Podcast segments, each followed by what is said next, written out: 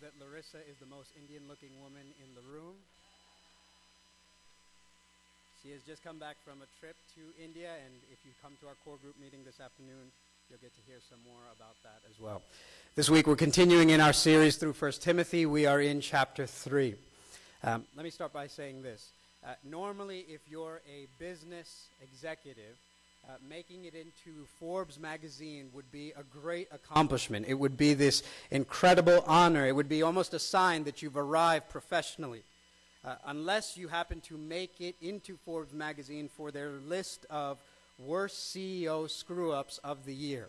I'm not making that up. That is the title of an article that they publish every year where they outline and document and list out the worst leadership CEO debacles of each year.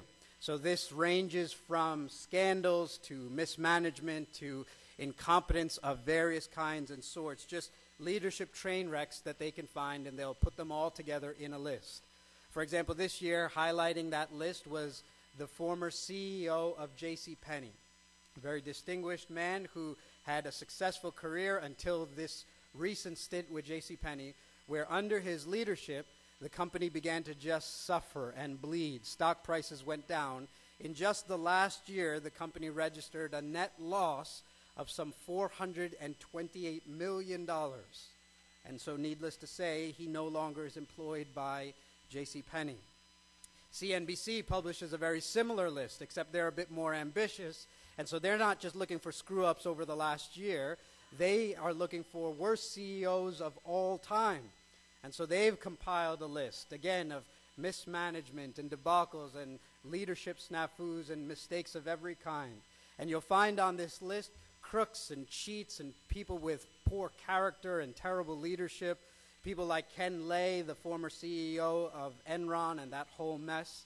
And then at the top of that list was this man who was the CEO of Lehman Brothers, a man who, under his leadership, the company registered the largest bankruptcy in U.S. history, some $613 billion in outstanding unpaid debts.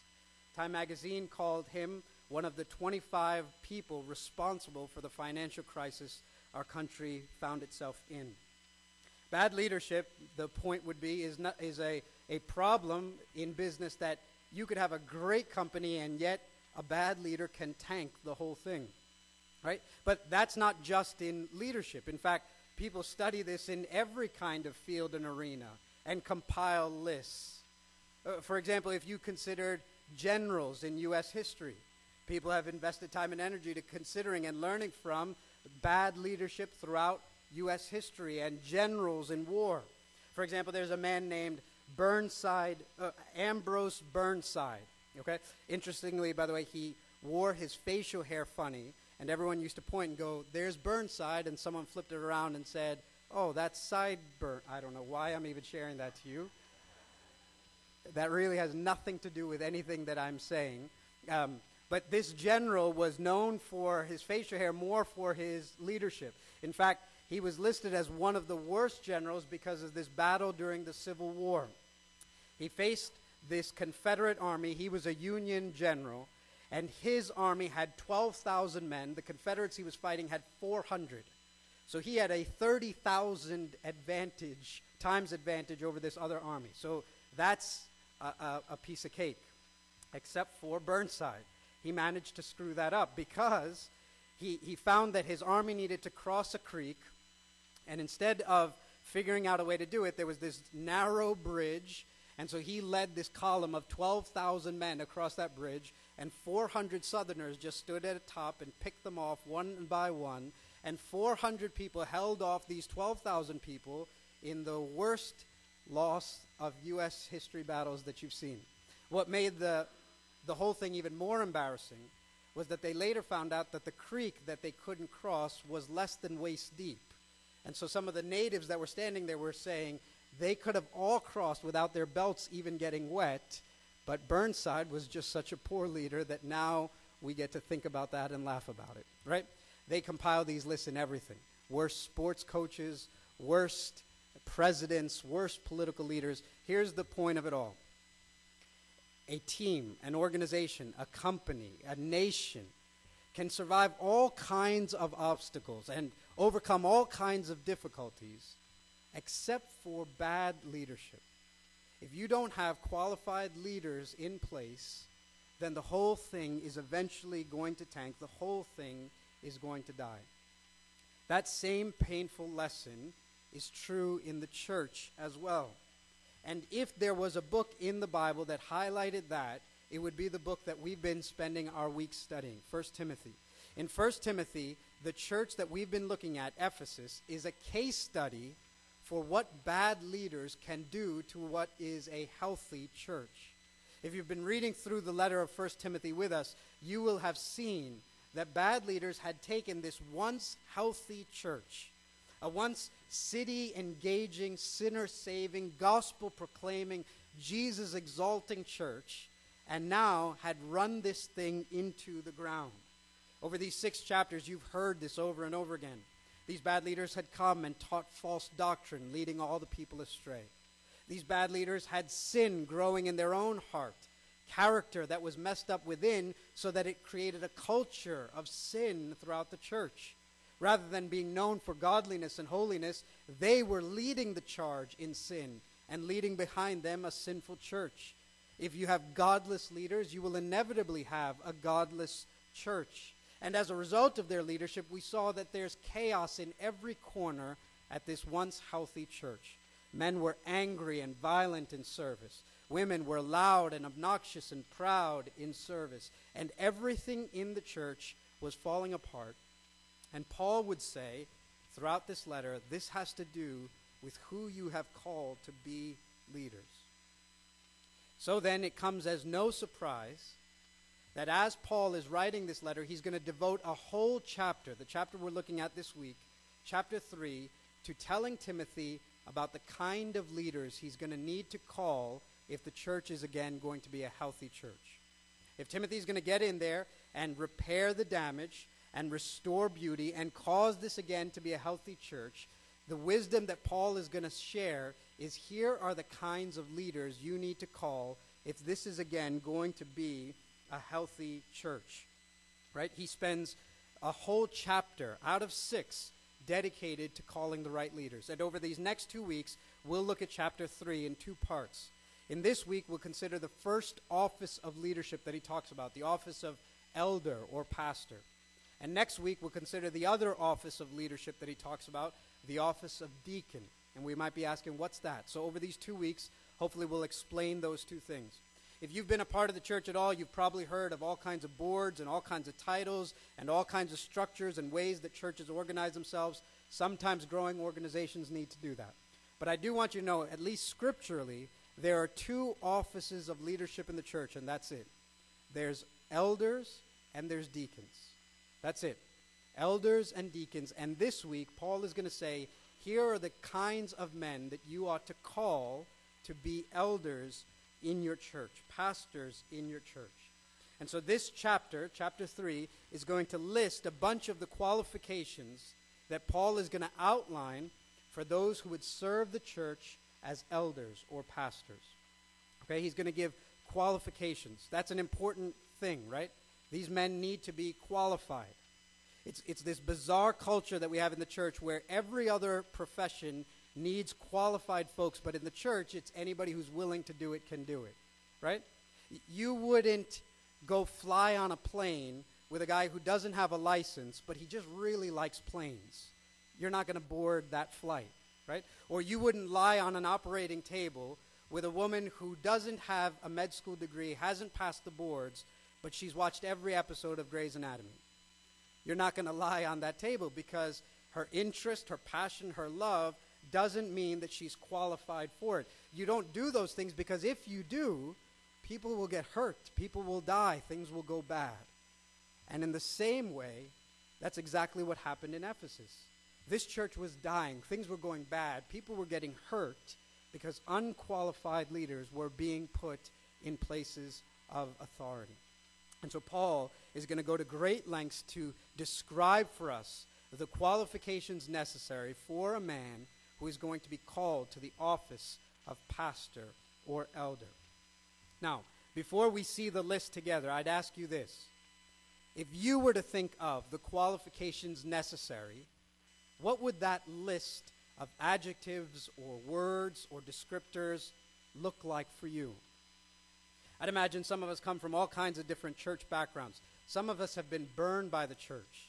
Some of us have literally struggled under bad leaders. Some of us are skeptical about the church, right? You, you think of church leaders in the news, and there's always scandals and mismanagement and all kinds of bad things. And so there's a certain skepticism you might be bringing into that conversation. So I'd ask you if you were going to say, here's what we need to put in place for churches to be healthy and, and beneficial to the city around them, what kind of qualifications would you be looking for? If you were calling a pastor or looking for a pastor, what would you be looking for? I'd imagine for some of us, we'd want to see on that resume where he went to school or was trained, where he got his theological degree. We want to know does he know anything? What's in his head? We want to know what he can do with his hands. What can he get done? Is he a good communicator? After all, look at you. You're sitting there week after week for 45 minutes, mouths closed, while someone else gets to talk. So you want to make sure if he's going to talk, is he a good communicator? Is he interesting? Is he smart? Is he funny? Is he engaging? M- maybe you want this person to be a good counselor. If he's going to deal with people and their problems and help people in their life, you want to see if he's gifted as a counselor. Or, or maybe you want to know if he's a good visionary. Right? If he's going to lead a whole group of people or lead a church in a certain direction, you want to know can he take you somewhere? Can he grow this thing? Can he make it a success? Those things would all be fine and good and important, even, and yet they're not the things that show up in Paul's list. So here's what I want you to hear I want you to hear the resume Paul is looking for when he thinks about who should be in leadership in the church. This is 1 Timothy 3, verses 1 to 7. If you don't have a Bible, there's one underneath the chair in front of you, or it'll be on the screen behind me as well. Here, the resume that Paul's looking for. The saying is trustworthy. If anyone aspires to the office of overseer, he desires a noble task. Therefore, an overseer must be above reproach, the husband of one wife, sober minded, self controlled, respectable, hospitable, able to teach, not a drunkard, not violent but gentle, not quarrelsome, not a lover of money. He must manage his own household well with all dignity, keeping his children submissive. For if someone does not know how to manage his own household, how will he care for God's church? He must not be a recent convert, or he may become puffed up with conceit and fall into the condemnation of the devil. Moreover, he must be well thought of by outsiders, so that he may not fall into disgrace, into a snare of the devil. Okay, let's walk through this passage together and consider some of the things that Paul is saying here and, and examine some of these qualifications. And then at the end, let's step back and make some observations of this whole thing. Okay? What I do want to say at the outset, before we even e- examine some of them, is though this passage applies to pastors specifically, this passage certainly applies to all Christians generally. So don't be reading this and thinking, man, that's a tough list for Binu and Ajay, right? Stinks for them. So it's not that they can't be drunkards, but you all can be stinking drunks, right? No, as you read this list, every one of them, you go, that's what Jesus expects of me. That's what Jesus expects of me. That's what Jesus is looking out for me. This list is just a vision for what a mature Christian looks like. So this vision is certainly for all of us. Now, this passage applies to pastors particularly and specifically, but it certainly applies to all of us universally and generally. So, as you read through this list, let it be an inventory of your own character. As you watch the list, be asking, Am I a mature Christian whose life looks like that? Because that's the life Jesus is outlining for us that we should be striving towards. Here's how the passage begins This saying is trustworthy. If anyone aspires to the office of overseer, he desires a noble task. So we know he's talking about pastors specifically because he says, if anyone aspires to the office of overseer, and we've said before that this word overseer is interchangeable in the New Testament with other words, like elder or pastor or bishop. At least in the New Testament, again, church history, church structures today are different. In the New Testament, these all meant the same thing.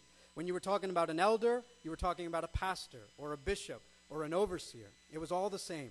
And so he's saying anyone who aspires to that office, who feels this desire for pastoral ministry, desires a noble task. It's good that Paul says this is a noble task. It's good because just think about where he was saying this. He was saying this to Ephesus, where the men who were pastors were not noble, where the city around them would have probably laughed at the thought of noble pastors. They had made a mess. They had mocked the gospel. They were a terrible witness to all around them. And yet, Paul wants to remind the church though these men have fallen into disrepute, the office hasn't. The office is still a noble task. And that's a good word, not just for them, but for us. When pastors or clergy or ministers show up in our world, in the news or on newspapers, it's usually not for noble reasons. And so Paul is reminding even us that though bad leaders will fall into disrepute, this is still a noble task. That the office of pastor, elder, shepherd, leading God's church in this way is a noble task. In fact, it's something that God will put a desire in the heart of a man for. Do you notice that? He says, if anyone aspires to the office of overseer, the word aspire literally means he sets his heart on it he stretches out his hand for it. It literally means one who's reaching out to grab it. That is, that there is a desire that God puts in the heart of a man, and not everyone has that desire. Right? You're sitting here, many of you would say, I love Jesus with all my heart. I have no desire to be a pastor. And that's good, and that's right. And yet, in his love for the church, God gets involved in the hearts of some and lays on them a deep desire, an aspiring, a reaching out for, a yearning, burning desire to serve as an overseer or to serve as an elder or a pastor. This is what Christians talk about when they speak about calling, right? Throughout the scriptures, when God wants to use a man, he will call him. When he wanted to use Moses to free the Israelites in the book of Exodus, he called Moses. When he wanted to bring Jeremiah to bring a word as a prophet to the people of Israel, he called Jeremiah. He said, I've set you apart while you were even your mother's womb. I had called you for this. When he wanted to take the Apostle Paul and make him a church planter, he called the Apostle Paul by name and called him to this work. In the same way, Jesus calls certain men and puts in their hearts an unquenching desire for this work. It's not a common thing, it's a wonderfully uncommon thing. All of us have a call to ministry. All of us have a call to discipleship. All of us have a call to Jesus' mission. But God gets involved uniquely in the hearts of some men to call them to pastoral ministry. This desire is not just a, a naked ambition where you see the church as a corporation and you climb the ladder wherever you are, and so pastor is the next rung that you're going to climb as well. It's going to give you a position of power or prestige or authority. That's not it at all. It's rather, Jesus has called me to this, and woe to me if I don't do it. A preacher named Charles Spurgeon said this. Listen to what he told a group of seminary students. These were students who were being trained for ministry. He told them, Do not enter the ministry if you can help it. If any student in this room could be content to be a newspaper editor, a grocer, a farmer, or a doctor, or a lawyer, or a senator, or a king, in the name of heaven and earth, do that. Let him go his way. You hear Spurgeon's advice? Spurgeon's telling a group of ministry students if you can do anything don't do ministry. If you can do anything else, if you'd be content being a grocer or the king or any position in between, by all means, do that. Because this calling is reserved for those whom God places this burden of, I can't do anything else with my life. Woe to me if I do not do that. I can tell you, thankfully, by God's grace, for both Pastor Binu and myself, I can tell you there is nothing in the world we would rather do than this work. With all sincerity and all honesty, I am telling you there is no other job we would rather have at no other place than to be here doing this. If tomorrow the Eagles called me and told me, Chip Kelly's out, you're in, I would tell them, you have part time work? Because I can do bivocational ministry if you'd like. Right? God places this burden in the heart of a called man. And so that's the point. You want to call a man who is called. The men that Paul is saying the church ought to call are called men. We want to call as pastors men who have been called by God. So that's a question for any who aspires to be a pastor. Do you desire pastoral ministry? Is the thought of doing something else with your life unimaginable? And Paul says that's the guy you got to call. A called man, right? Now, a call in itself is not enough because the rest of the list goes on to describe the qualifications and giftings that this man will need. Right? That's why the church gets involved to see does this man fit the requirements that Paul gives. But that conversation can't even begin without a man who is called. And so from that point, he'll go on to list these qualifications and these giftings.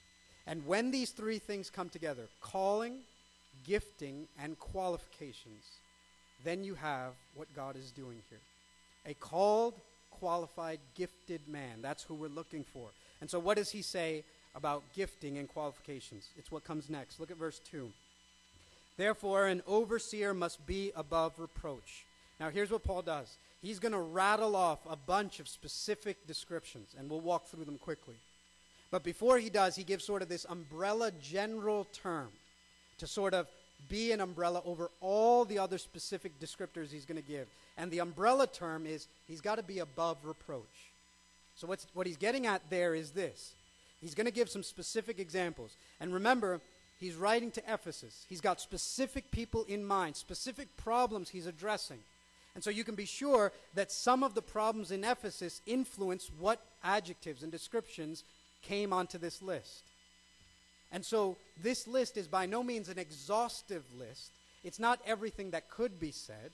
And so, because he's not going to give you every word that could be said, he throws this general term to start it off and says, the kind of man you call has to be above reproach. That word simply means that he's got to have a blameless reputation about him. It's not a faultless man, it's a blameless man. Right? We don't call perfect men to be pastors because there are no perfect men. There's no one but the Lord Jesus himself who fits this list perfectly as the perfect man. We don't call perfect, faultless men, we call blameless men, imperfect men whose lives and character reflect this list. And the idea would be though we're not calling perfect men, we're calling good men, the best of men that we have who have this call and are qualified by God and exhibit Christian maturity to fill this role. And so, having given this sort of overarching umbrella word, he's got to be above reproach, he's got to be faultless, he's got to blameless rather than faultless. He then moves into specifics. He starts by saying he's got to be the husband of one wife. Right? So, you want a, a good man, above reproach, he's got to be the husband of one wife. That phrase literally means he's got to be a one woman man. That's the original language. A one woman man. That's who you're looking for. A man who loves his wife, is committed to his wife, is faithful to his wife, who serves his wife. You want to look for a man who's not having an affair, is not flirtatious, is not addicted to pornography. You, you want to call a man whose eyes are for his bride.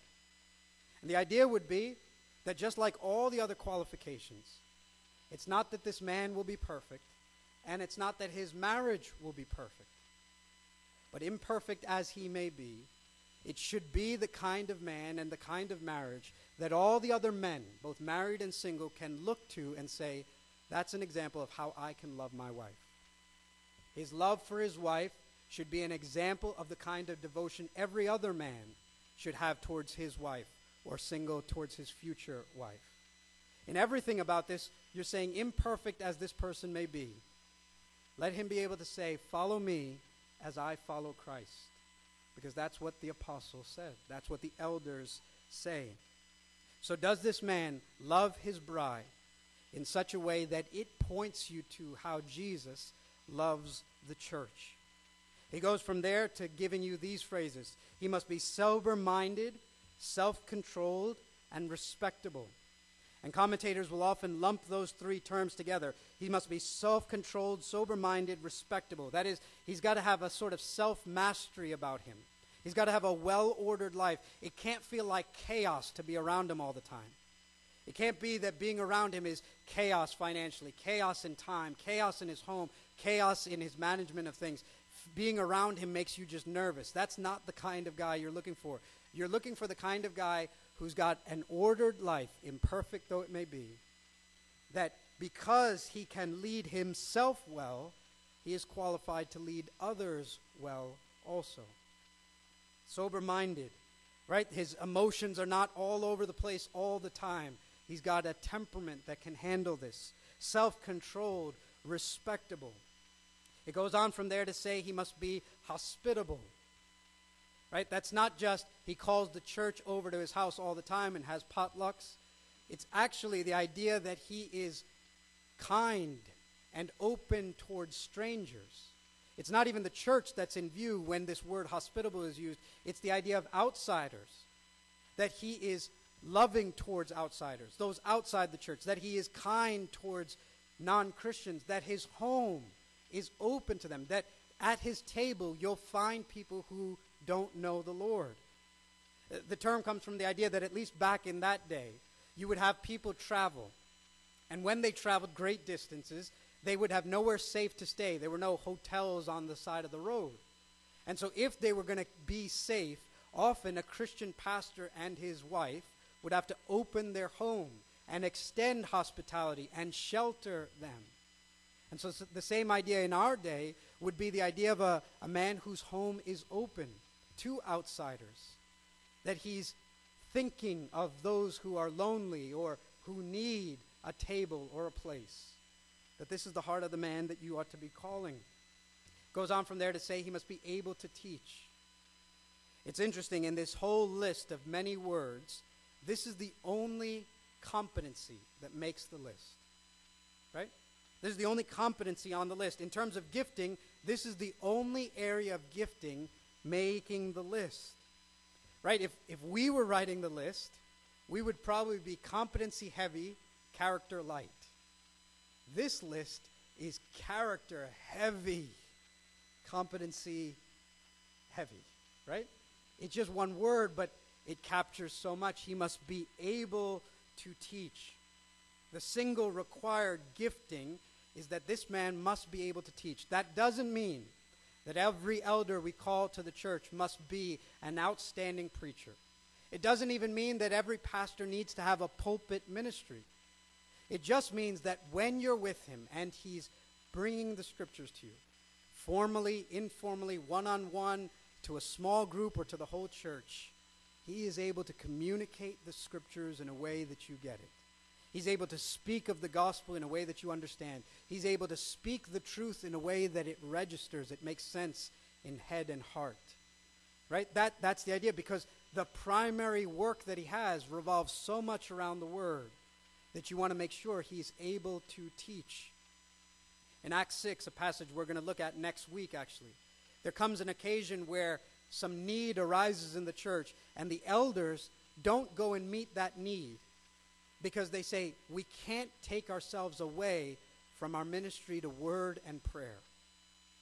It's not because that need was beneath them, but because they were so devoted to what they were called to do the ministry of word and prayer. And that is so at the core of what they are called to do that a man who is called to be an elder must be able to teach. He must be able to communicate the truths of the gospel. His work will be teaching it, defending it, believing it. You, you want to call a man who knows his Bible, who studies his Bible, who loves his Bible, who communicates his Bible, who can defend his Bible. He must be able to teach. Goes on from there to not a drunkard, right? So he's not addicted to wine. When the pressures of life or marriage or ministry come, he's not finding release with his accountability partner, Johnnie Walker, right? He is not going somewhere else but the Lord for a release in his life. He is seeking the Lord. He's not addicted to wine, and, and this could certainly be broadened to he's not addicted to anything that has mastery over him. Again, imperfect though he may be, warring, fighting, battling sin though he may be, it's not a man who is mastered by, enslaved to, and whatever that sin or slavering might be. It, it's, it's a man who is not addicted. It goes on from there to say he's not violent, but gentle, not quarrelsome. Again, as you've read through the book of 1 Timothy, that's exactly what the leaders there were like. Violent, angry men, remember that? Raising their fists in service quarrelsome, quarreling about all kinds of meaningless myths and speculations, violent, angry, quarrelsome men. And Paul's saying that's not who you want to call. You're not calling a guy who's ready to fight everybody in the church. You're not calling a guy who's saying it's my way or the highway. You're calling a guy, as 2 Timothy 2 will say, is the kind of man who, even in gentleness, can correct his opponents. Even as, if his opponents are wrong, through gentleness, with great grace, he may be able to capture them away from the snare of the enemy by being not violent, but gentle, as the Lord Jesus was. Not a lover of money, right? So he's not doing this for a paycheck. He's not doing this to line his pockets. He's not doing this because this is an easy or a cushy job. He's, he's certainly not some kind of prosperity preacher who's trying to dupe the people into giving him stuff, right? He's the kind of man who would do this for free. He's the kind of man who feels so compelled to do this, he would do this for free, even if you didn't pay him a dime. We have a core group meeting after this. That is not a suggestion for you to bring up, as I think Pastor Binu and Ajay should work for free, right? But the heart is, he is so compelled and called that, that the paycheck has nothing to do with why he is where he is doing what he is doing. He's not doing this for gain. In fact, in 1 Timothy 6, it says that these men who were leaders at Ephesus were doing this for dishonest gain. And that's not the heart here. And it's not just financial gain. It's also, he's not doing this for the gain of power or prestige or a position. He's not doing this because he can direct things or control things. He's not doing this out of a sense of identity. If I do this, then finally I'll feel like I'm something or I'm important. He's doing this because woe to me if I don't. Jesus has laid this call on my heart. Verse 4 He must manage his own household well, with all dignity, keeping his children submissive. For if someone does not know how to manage his own household, how will he care for God's church? The text is saying the kind of man that you're calling is a man who leads his family well loves his bride and his children well. In fact, the text is saying, look, why would you call to lead the church a man who's not leading his home? If he cannot lead and manage his family well, why would you entrust him to lead God's family well? Instead, the kind of man that you're calling is a good dad and a good husband and a good leader. That when you look at his home, it is evident that his kids are loved not perfect. God forbid we ever put that pressure on our children to perform, to fill out some kind of identity for us. Not perfect, but there's a sense in which you know they're loved. They respect their dad. Because if they don't respect their dad, why should the rest of the church do so? They're submissive, the text says. There's a evidence that they're, this man's wife and his children are loved well. Right? That that this man is not a joke at home because his home is a primary and principal requirement for whether he qualifies for ministry. Right? That's this unique part of this particular calling that doesn't apply to other positions in the world. Here's what I mean no one's going to, you could be a, in a crummy marriage and still be a great accountant. No one's going to disqualify you from being a plumber or a surgeon because your kids are rebellious.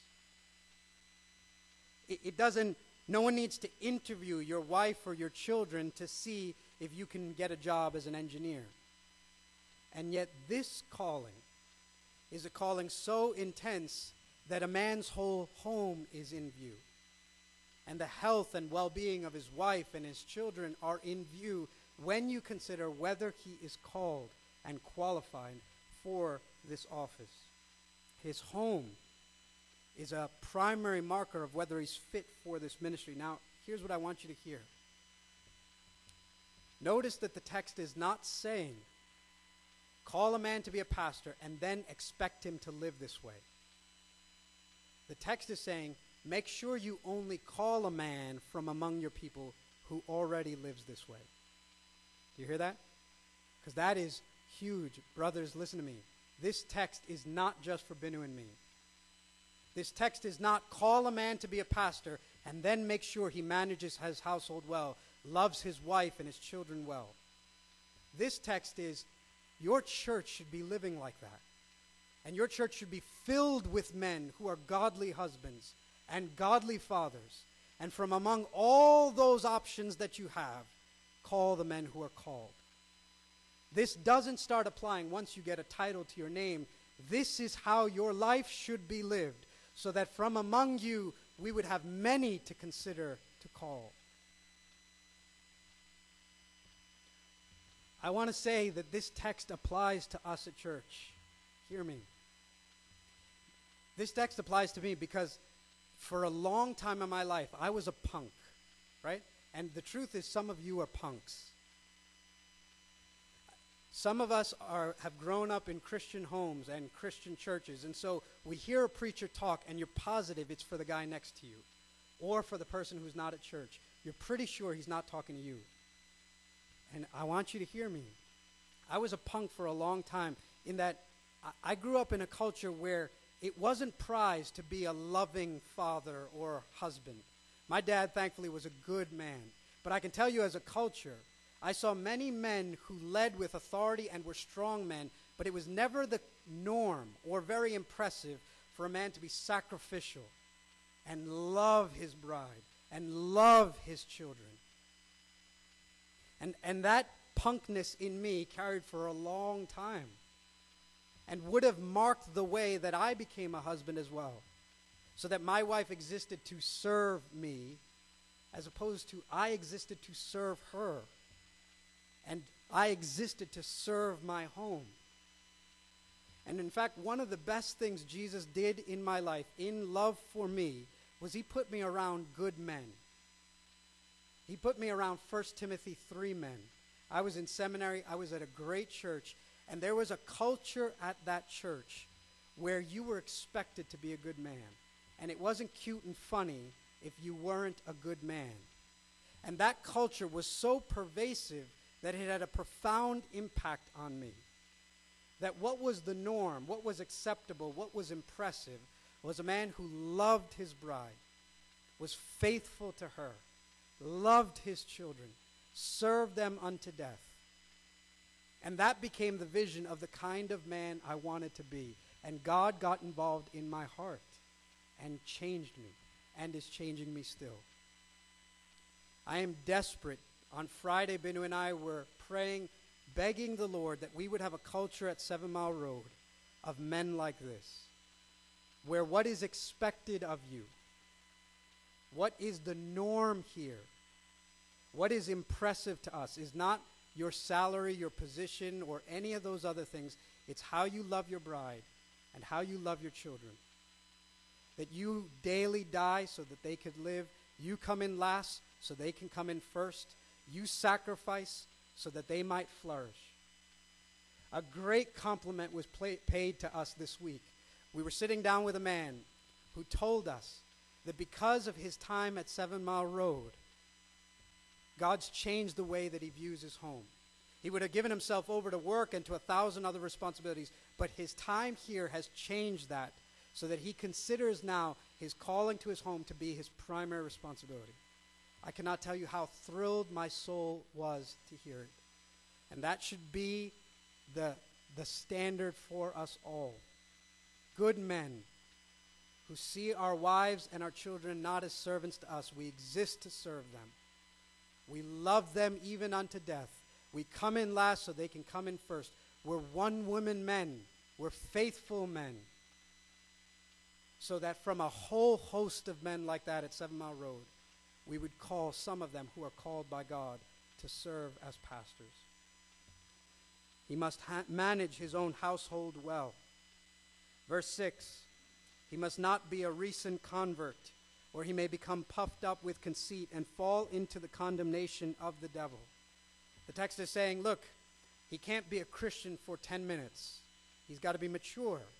It, it, can't be, even if he's incredibly gifted and white hot in his zeal, incredibly passionate, you don't call a guy who's brand new to be a pastor. If you put that kind of responsibility, that kind of weight on him, that kind of authority to him, the text says he'll likely get puffed up. He'll be conceited quick. And then pride will begin to creep up in his heart, and the text says, and he'll fall into the same condemnation the devil fell into. Pride out did the devil in, and it'll do this man in as well. Instead, you want a guy who's have a, who has a proven track record of following Jesus.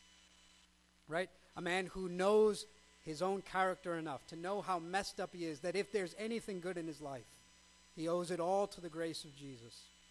And he's humble because of it, and he's got no place to be puffed up with pride. Verse 7 Moreover, he must be well thought of by outsiders so that he may not fall into disgrace, into a snare of the devil. Right? The text is saying he must be well thought of by outsiders. Right? That's non Christians, people who are not in the church. And so the implication there is this pastor has relationships with people who are not in the church. Does that make sense? He doesn't just exist to work here, to serve here. He's got to be well thought of by outsiders. And so, evangelism and mission and relationships with non Christians is a part of his work, it's a part of his call. If, if you're going to be well thought of by non Christians, it means non Christians have to know you. You have to know them. You have to be in relationship with them. And because non Christians know you, the text is saying, and when a non Christian hears that that guy's a pastor, it shouldn't produce a really him kind of feel. It should rather produce a that makes sense. That makes sense. Now I get why he is the way that he is. Right? That's the feel that you should feel from a non Christian when he hears that so and so is a pastor. He must be well thought of by non Christians so that he won't fall into a snare of the devil. Right? So they, he doesn't become another statistic. So he doesn't become another example of a, a leader who messed up. Right? Because the enemy is looking to discredit the gospel and the ministry of the church by tripping up its leaders. The moment you become a pastor, you have this giant bullseye on your forehead for the enemy.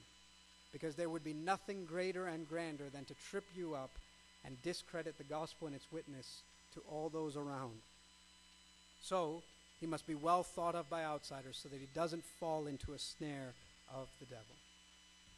That's the list. Let me say two words and then I'll be done. When you stand back from this whole thing, what you see is this overwhelming emphasis on character. What you see is this overwhelming emphasis on character. It's not what's in the man's head, right? What does he know? It's not even what's in the man's hands. What can he do and get done? It's what's in the man's heart. Who is this man? That's who you're looking for. And that's fitting because that's what Jesus is looking for from all of you. Hear me. He's not looking for what's in your head. He's not so impressed because of your great theological knowledge, and he doesn't despise you because you don't have great theological knowledge. He's also not looking at your hands, at what you can get done. So he's not so impressed on the days that you do great works and despising you on the days when you don't perform well. He's looking at your heart to know who are you? to know what His Holy Spirit is doing in you. And if your life bears this kind of fruit as a result of your relationship with Him, this overwhelming emphasis on character that is true for all of us. So, as you hear this and examine each part, here's what I want to suggest to you. Don't ignore the conviction you feel over some of these things.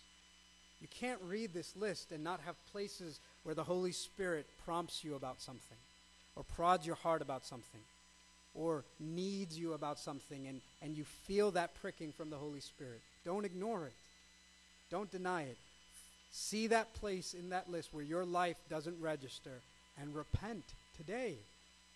You don't have to leave here without repenting. You can confess that even today. Are you an angry man? Confess that. Lord, I'm not gentle. I'm violent and quarrelsome. Forgive me. Change me so that I look more like Jesus. Lord, I'm not a one woman man. My eyes flutter all over the place. Would you change my heart? Lord, I'm not managing my household well. My, it's not evident that my children are loved and my wife is loved. Would you help me to apologize to her today, repent, and be changed? Lord, I'm addicted, and you can name what it is, and you can repent. Don't ignore the grace that God is extending to you even now. He's not trying to crush you, He's not trying to condemn you, He's extending grace. When a doctor tells you what's wrong in your body, it's not to kill you, it's actually to save your soul so that by knowing it, you can be healed. So, man or woman, here, hear the list. And where you see that your life doesn't register, repent. Repent. And know that there is one who filled this list out perfectly. His name is Jesus Christ. And how thankful we all ought to be that he is the senior pastor of Seven Mile Road and of every single church. That should be good news to you. Your senior pastor fills this list perfectly. Hear that again, because that's good news. Your senior pastor fills 1 Timothy 3 perfectly. His name is Jesus Christ. And he is the pastor to which all the other little pastors point. He's the shepherd to which all the other under shepherds point. The entire ministry of an elder or pastor is simply to point you to Jesus. When an elder proclaims the word, it's just a shadow of the one who proclaims truth, who is truth. When you're loved by an elder, it's just a shadow of your pastor Jesus who loves you. When an elder leads or guides a church, it's just a shadow of Pastor Jesus who leads and guides his flock. When an elder or pastor defends doctrine or the word or the flock, it's just a shadow of the Lord Jesus who defended you even unto death, who literally engulfed you in his arms and didn't let anything come, didn't let the wrath of God come, didn't let the penalty of sin come, didn't let the consequences of hell come. He shielded you from it all because he is truly your shepherd, the good shepherd who laid down his life for your sake. And that shepherd will not reject you if you repent today. Confess. Come to him. So, our deep desire and my prayer this, this morning and this week has been for many, many years to come, as long as God has use of Seven Mile Road Church, may he fill the office of elder with called, qualified, gifted men who serve as pastors under our great pastor, Jesus Christ. Let's pray to him together.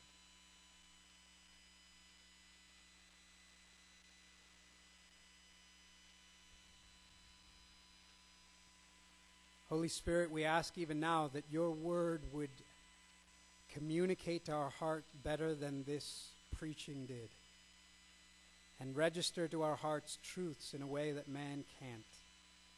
For nothing is invisible or unseen to you. You know us all. If there is anything in our lives that looks like this list, we credit it to the great work of the Holy Spirit. And we are amazed that you who came to die for us because we were the problem so transform us and change us that you'll use us as a part of the solution. Only you could have thought that up. That you would take wicked men, save them, transform them, and use those same men to serve in your church and to be a part of what you're doing. Thank you for the call that you have on every single man, woman, and child in this place. And we pray that we would be a people that look like 1 Timothy 3 in our character, that repent honestly and completely when we don't, and that we would be so set apart that we would be attractive to those around us. Pray you would convict today, Holy Spirit. I ask you even now to trip up those who are headed towards folly, to stop their way, to bring them back. Where we are proud, humble us. And when we are lowly, encourage and lift us up and give us much grace. Be pleased to make us a holy church that reflects our holy God. In the name of our great pastor, Jesus, we pray. Amen.